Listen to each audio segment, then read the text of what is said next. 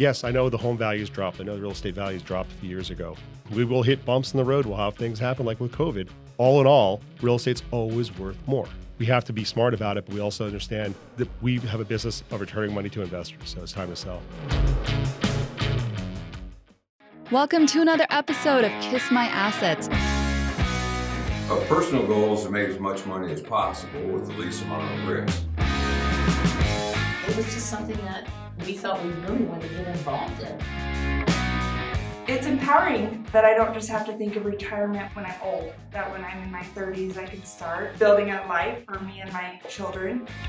To be able to have that stability for the future was the main reason why we're investing. This is my chance to invest in real estate projects that experienced professionals are managing.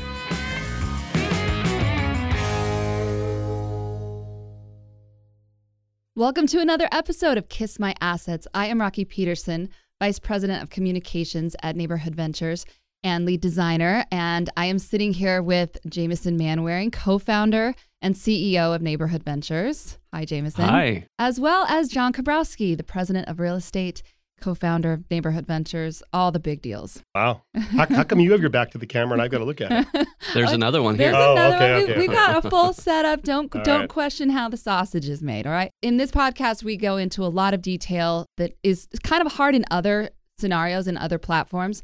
And the topic today is actually really interesting. Many of our investors have indicated an interest in what goes into what determines when we sell a property that we've acquired, that we've renovated, that we've stabilized, it's cash flowing, all the good things, and what is kind of that turning point that determines when we sell. If we could start off with what initially determines the hold period and your unit price per unit that you'd like to sell for that kind of structures the whole deal when we're approaching investors in the first place. And either of you can answer Well, because you I'll- both I'll, have a I'll start off, but I'll let Okay. him tone in on this part. Perfect. But so the number one most important thing to do, you're buying a property, is run your numbers. It's like any other thing in life. It's a matter of what the margin's going to be on it. So we look at things and say, we love the property.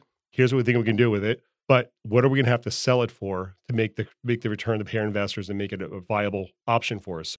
That's when Jamison comes in, does a lot of underwriting on the on, on the project, and says we try to be conservative on the back end on the value. But Jamison will say, look, how much is it really going to cost to renovate? What's going to take to, to make this property profitable enough for us to, ch- to spend our time on it? And he plays with those scenarios. So I'll let you I'll let you talk about that because that's really I could say I love the property, I love the neighborhood. Gosh, we could do a lot of work on this property. you can project. even see the value. You just Yeah. have to know exactly how much value. and we've looked at that stuff Okay. before. John brings a lot of hands on experience, especially in the Phoenix market, and has the instinct. I try to look at it a little bit cold as a financial transaction if you're going to buy it. Yeah. What is it going to look like from an investment standpoint and from a time value of money standpoint? We're going to have to spend X number of dollars to purchase it. We're going to have to spend X number of dollars to renovate it, to reposition it. And what does that look like over a few years? And typically our projects are three years. And then we have some that are two years because they're a little smaller or they might be a little lighter renovation. So in that way, you you feel like we're going to be able to get it stabilized and cash flowing faster. Is that typically what it determines whether we have a two year hold period or three year? Right. Okay. We don't want to minimize and shorten our runway for this process of turning an asset that's underperforming to a high performing asset. Credit John both finding those types of assets that are underperforming and John and, the, and the, his whole team and turning them into high performing assets. It takes some time. Yeah. This isn't a flip a house in two, three months and make a quick buck. This is taking a, a multi million dollar asset and repositioning it to increase the value 20 to, to 40% typically over that time period. So we want to give ourselves enough runway That to makes be able to do that. Yeah, absolutely. And John, when you're looking at these properties, at least initially, I mean, so I guess if Jamison's cold and he looks at those numbers really cold, then that would make you hot. I mean, you Uh, have to have that initial. I'm the other side of it. There was a property we looked at not too far from our office, 24th Street, Thomas area, a couple years ago. Jamison had stumbled on it from friend of the family or something. I forgot how we got it. But he was looking at it going, hey, nu- these numbers work. And look, we could sell it for this price. And I looked at him and said, we'll never get that price. Eh. Not, I mean, I think we would now. It would have worked out. But at that point in time, right. there were so many better options than to break our knuckles on this property in that neighborhood at the value I thought we are going to get. When I was like, no, no, no, no. So we both play that side back and forth. I'll look at it and go, I, I know that will work if you get to the number, but we're not going to get that number right away in that neighborhood. Right. And we have to be so conservative in terms of our projections because we don't get paid until all the investors get paid. Well, we want the investors to get paid too. yeah. And right? they get paid first.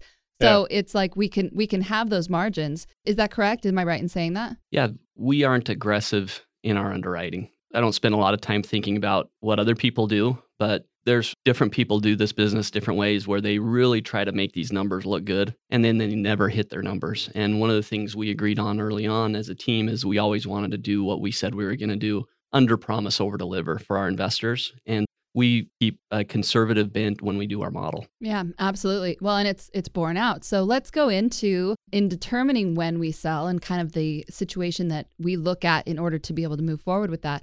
Let's go into the properties that have sold. Starting with Wilson, Venture on Wilson was our first project.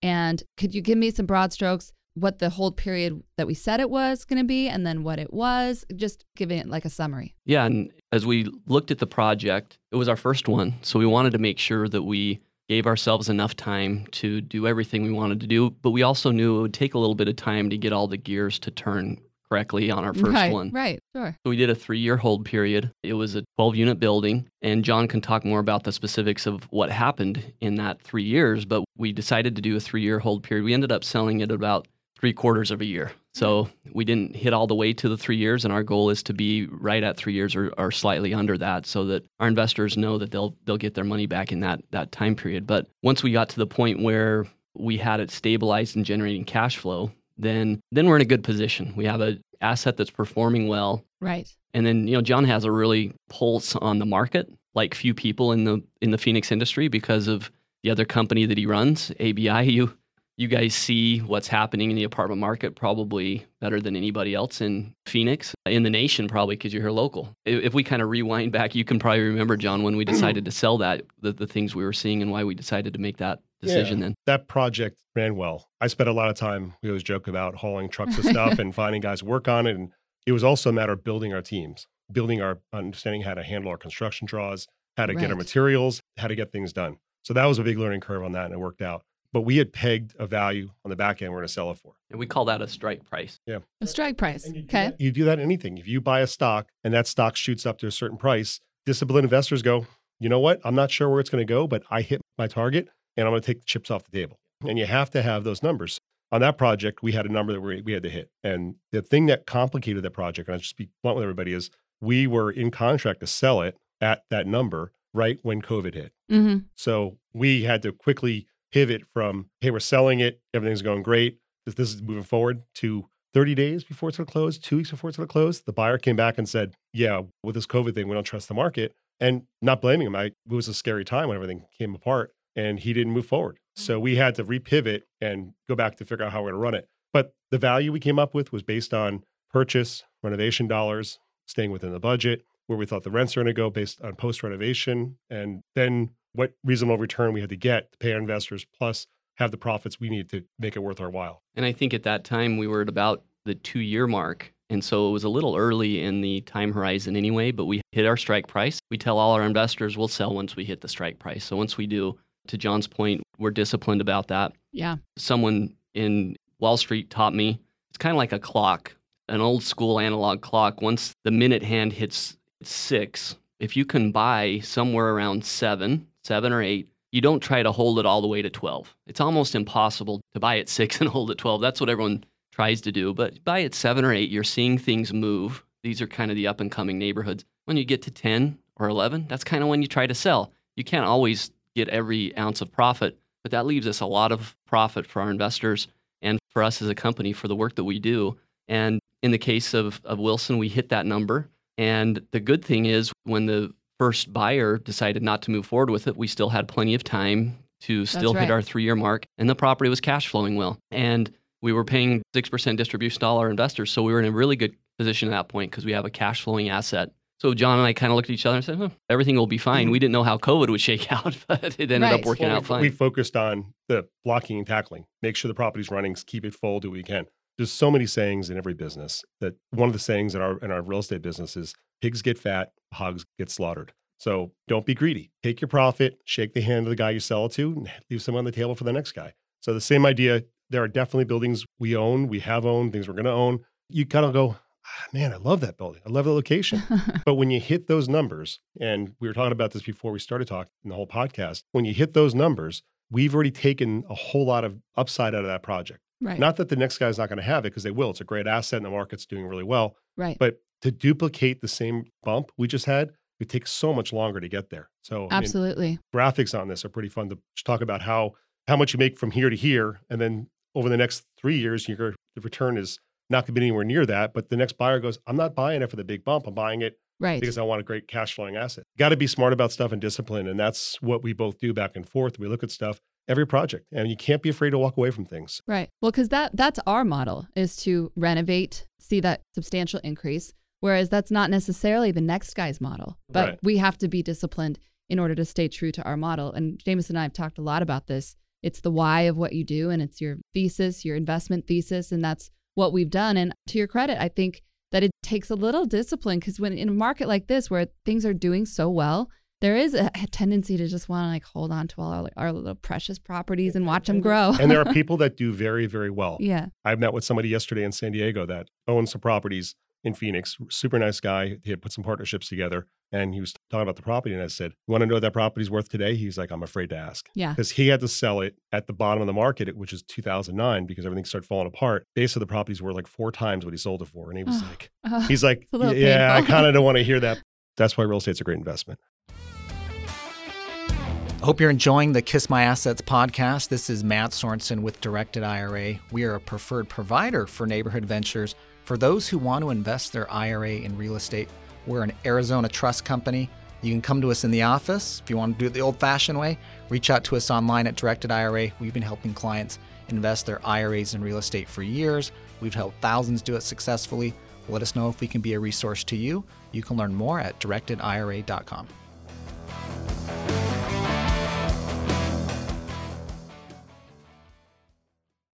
we talk about the fact there are ups and downs and there are cycles, but generally, you look decade over decade or over, over the next 10 or 20 years, it's always going to cost more. And in an inflationary market right now, the value is going to keep going up. Yes, I know the home values dropped. I know the real estate values dropped a few years ago. And we will hit bumps in the road. We'll have things happen like with COVID. But all in all, real estate's always worth more. You know, that that's the way we we have to be smart about it, but we also understand that we have a business of, of returning money to investors. So it's time to sell. And, and, and we've done it on the other ones. So we can talk about some yeah, of the other let, ones. Let's go into Marlette. Marlette's a, a good example, kind of segue into the, the point that we have kind of multiple stakeholders or customers or clients. One of them is the person who buys our building at the end. Mm-hmm. I think it's important to understand a bit about them. Um, they tend to be folks who want cash flowing assets. They don't want to manage a renovation. Managing a renovation, as we know, is a lot of work, a lot of stress. You got to execute. If you're good at it, then it isn't outside of the scope of Right. doing a great job. But a lot of folks, they may have sold an asset. If you're familiar with the 1031 exchange, you have a certain period of time where if they sell an asset, they need to exchange into a new like asset in a certain period of time. And our assets are great because they're cash flowing, they're newly renovated. A buyer can buy those and they know that for 10 or 15 years, they're not going to have to do much on that property other than collect the cash flow. And there are a lot of people out there in that pool California buyers,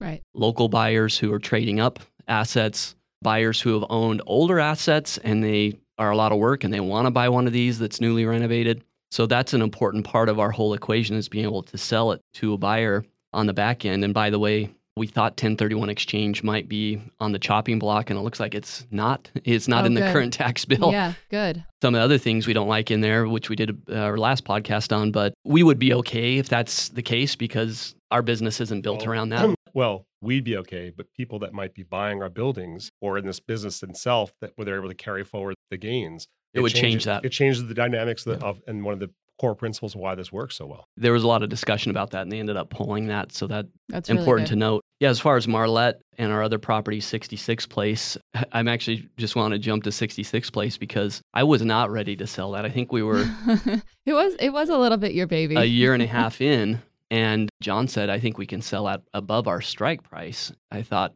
well, we're cash flowing this, it's Yeah. doing very well. And I don't think you can sell for what you think, but if we can, we should sell. And we agreed on that. Two, three months later, we sold for, for above our strike price on that one. Scottsdale's obviously a nice market. That property is a, a really nice asset for somebody to own. And a doctor, local doctor bought it. Yeah. And they- you know, they had some cash, wanted to get a cash flowing asset, and ended up working out great for them. Yeah. So when you say it sold, uh, it was like a year and a half, right? The whole period on that. It ended up being, isn't that Yeah, correct? yeah. So did we get a little bit of pushback from investors that wanted it to be the full two years, or was everyone sort No, of we- like, yeah, it's we fine? didn't. No, Okay. the the two year mark is our target, and it gives people a, a general idea. It might end up being two and a half years. It might be a year and a half. But that's the but projected hold. It's just projected. You know, Okay. the real thing that drives it, and the thing we're talking, we've been talking about, is the strike price. We may have projects that are three year hold period, but if we hit the strike price in a year, year and a half, our commitment is to sell when we hit the strike price, not necessarily around the, the target. Yeah, well, and that's where John comes in because not only does his ABI multifamily absolutely track trends and markets kind of on a more macro level, looking at from 30,000 feet, he's actually involved in actual deals that you take them individually and you kind of get more of a pulse on what's going on. You see other offers that were on the table that another person might not even know how much interest was in a sold property or how little interest. Or how our neighborhood's changing. That's exactly right. Our property on Williams, we bought that because I got tipped off by a friend of mine that said, Have you been out to East Mesa yet? Have you seen the way things are changing? I'm like, Oh, come on. There's nothing out there. yeah, there's plenty of good families and great places to live. Yeah. But as far as multifamily, it wasn't that Good robust point. of a market. Right. And we got lucky and got that ahead of time. But not to pat any of us on the back. We've been lucky. It's a strong market, done a great job on our assets. Our customer is our buyer on the next side. So we're always trying to be as good as we can to our buyer. We do a really good job on the renovations. We help them with the project and we turn over to them something that they can feel comfortable owning for a long time. I don't know how else to make that any better for somebody, but certainly we are going to look at a lot of properties. Jamison did on 66 that he didn't want to sell it. He loved that downtown Scottsdale property as an Airbnb. And but the whole thing was we also had gone through a little bit of a quick slap on the slap on the face when COVID hit, and we were like, oh my gosh, you know, lu- Right. luckily we pivoted, did things. Big Yep. part of what we're doing. Uh, Sorry, it- we, there was a little bit of admitted bias. You know, I lived a mile away from the property. My home was close by. We had finally got everything running at a high level. I remember And then John's trying to sell it. And that's when you have to get rid of your biases and go back to your core principles and values. And, and that's to our investors. Yeah, it really speaks to the chemistry that exists between you two. You both have your wheelhouses, your areas of expertise that play off of each other for sure, but it it also prevents something from these blind spots that could potentially be negative to investors. You're always there and ready to receive that. I might have a blind spot. I might have a bias. Know, And the other person can see it whereas sometimes it's hard for us to see our own, of course. that's the advantage of having a strong team is we bring different perspectives every perspective is respected not every perspective is necessarily valued the same Right? but every viewpoint is heard we're not a siloed one person trying to make all these decisions that might have individual biases we don't do things that way And I'll throw one more of those axioms of real estate. Another one is don't stay married to the real estate. You have to be able to move on. There are definitely things that I've owned, that I own, I have owned, that I'm going, I'm never going to sell this. But the reality is, if you just put your analytical head on, it's sometimes best to sell them. So Marlette, jumping on that one because I'm, I'm sorry to jump around, but I'm seeing that No, we got to okay. we want to talk about that. The Marlette was another great deal. We we actually sold it for significantly more than we thought we were going to sell on our exit, but our hold time was a little bit longer. We put a little more money into it because we ended up doing a lot more stuff to that property. and, and we took 12 units to 14 units So- Right. and Yeah. we didn't necessarily plan that right at the, out of the gate Yeah, well, Yeah. and and that property really supported some different finishes, which I thought was really interesting. It, it supported us making sure that we did it right for the same reason that you expressed earlier that our end customer is a buyer, and we want there to be a reputation that a venture property is done right, that their corners aren't cut, and that kind of reputation comes with a lot of intention per property. Not every property gets the same amount or the same level of finishes. They don't get the same um, comprehensive landscaping and that kind of thing, but they all get you know uh, plumbing, electrical, the bones of the building. They're really attended to, and sometimes that takes a little longer. On in a situation like Marlette, where we took it to another couple of units, I think that's a really good example of we looked at that property and we saw the, the value there and we saw the opportunity And it, uh, you know, we want to make sure that that buyer ultimately has confidence. Right. Jamison said, and I've said it, that was our heaviest lift. hmm We took a master meter property, individual meter. We added two more units. We did a big blowout on the way the whole thing was, each unit was configured. End product, fantastic, and worked out very well. But would I have done that again? Maybe. You know, in this market, hmm look at the numbers again. Is it going to work in that neighborhood? The other question is, why do we sell early? Mm, that's a good one. Yeah. Why do we sell early? Sometimes it's because we get an offer that is hitting our strike price or above it much sooner than we thought, and we weren't even soliciting offers. Jamison and I were just talking about this. Um, Mountain View is finished. We're stabilized. I think we have one more unit. One of the residents that was there when we first bought it is, is moving out next week, and we're going to have one more unit turned. It's time to put a new loan on that, drop our cost of debt and capital, and create more cash flow for the investors. But word's already out that we're almost done with it. And we've had people bring us unsolicited offers, and we're going, you know, we're not really sellers. Right. And we're only a year in, right. but it's not, a three year hold. Dec- yeah. December will be a year. Yeah, yeah. But the renovation was done very quickly, done well. The lease up went well. There will be times where we sell earlier than we expect. And the good thing is for our investors, we'll have another project for them to put those funds in. Bingo. That's it. If we can keep rolling them into other properties to an investor, they're going, I don't care if it's this one or that one or that one. Yeah, I remember meeting with mm. one of our investors and she said, I love what you're doing, but what happens when you don't have another deal? Like, I don't want to hold on to my gains. I want to reinvest it as quickly as possible. And that's when we were doing fewer. And I think it's really important to note that this scale and this progress was always the plan. We always wanted to have something ready and waiting for an investor that kind of cashed out from a property when it sells to be able to reinvest it right away. Yeah. And we don't want that dead, uh, what is that, dead, dead air? Yeah, and we also have the fund now, which is only for accredited investors, but that allows folks to roll funds into our fund at any time, begin accruing their 12% preferred return. They don't have to wait for projects. And it's a longer hold period. It's a five year hold period. Yeah, correct? as, as much as a five year hold period. Okay. A little sneak peek I think we will have a fund that's open to everybody at some point. That's our goal because our core principle is bringing real estate investing to everybody, not just wealthy accredited folks. Right now, our first step was just the accredited fund, but a fund gives you good flexibility because you're not waiting for projects. We can just buy projects and, and use the fund to fund them. And that also gives people flexibility. But we are definitely committed to if we sell a bill project, you'll have another one to put it in. That's right. That's right. I think it's worth noting too that as we extend our investor base to national investors, where we're opening it up nationwide, especially this project on Country Club, that we continue to get those projects because our local investors they want to make sure that they can get in as well, and that's why you know John's he never stops looking at deals. He never stops. Uh, No, no, no, no, no. Lately, I've been doing this. When people walk over to me, I don't see, I don't want to know it. that's the not brokers true. walk up to me and go, I got a really good deal for you. I don't want to know about it. They go, that's not you don't, true. you don't want to know about it? Right now, I think we're at the perfect place. yeah. Talk to me in like three weeks. Oh, No, oh, no, just the- three weeks. Well, because we got four projects in renovation right now. Everything's going really well. yeah, Yeah, our, Um, our crew's kind of committed to December timeframe. yeah. a lot of folks can get over their skis. They get real excited, and we want to make sure we execute at a high level. So we're we're taking uh, taking what we can chew. Yeah, that, that's it. We don't overwork our guys. We appreciate everything they're doing. Plus, supply chain constraints and costs, everything's changing. Do you see that hold period for these individual projects, at least for local investors, changing anytime soon, or do we like that two to three year hold period? And do investors like? Are, have you got any feedback that they'd like it to be a little shorter? Do they want it to be a little longer? What's the feedback? They like it. They like the two or three year uh, time horizon. We may do some larger projects that take another year or two down the road, but we have a 120 unit project right now, and our team's executing at, at a high level, and it's a three year project, and I think we'll hit that. I think the timeframes have made sense so far, but it's always up up to change based on what we think we can deliver. We're pleased to announce our latest project, Venture on Country Club, is our first project open to investors nationwide, which means that your friends and family can now invest in neighborhood ventures projects. It's very simple. Go to smallchange.co, create an account, start investing, and enjoy the benefits of Arizona's booming real estate market.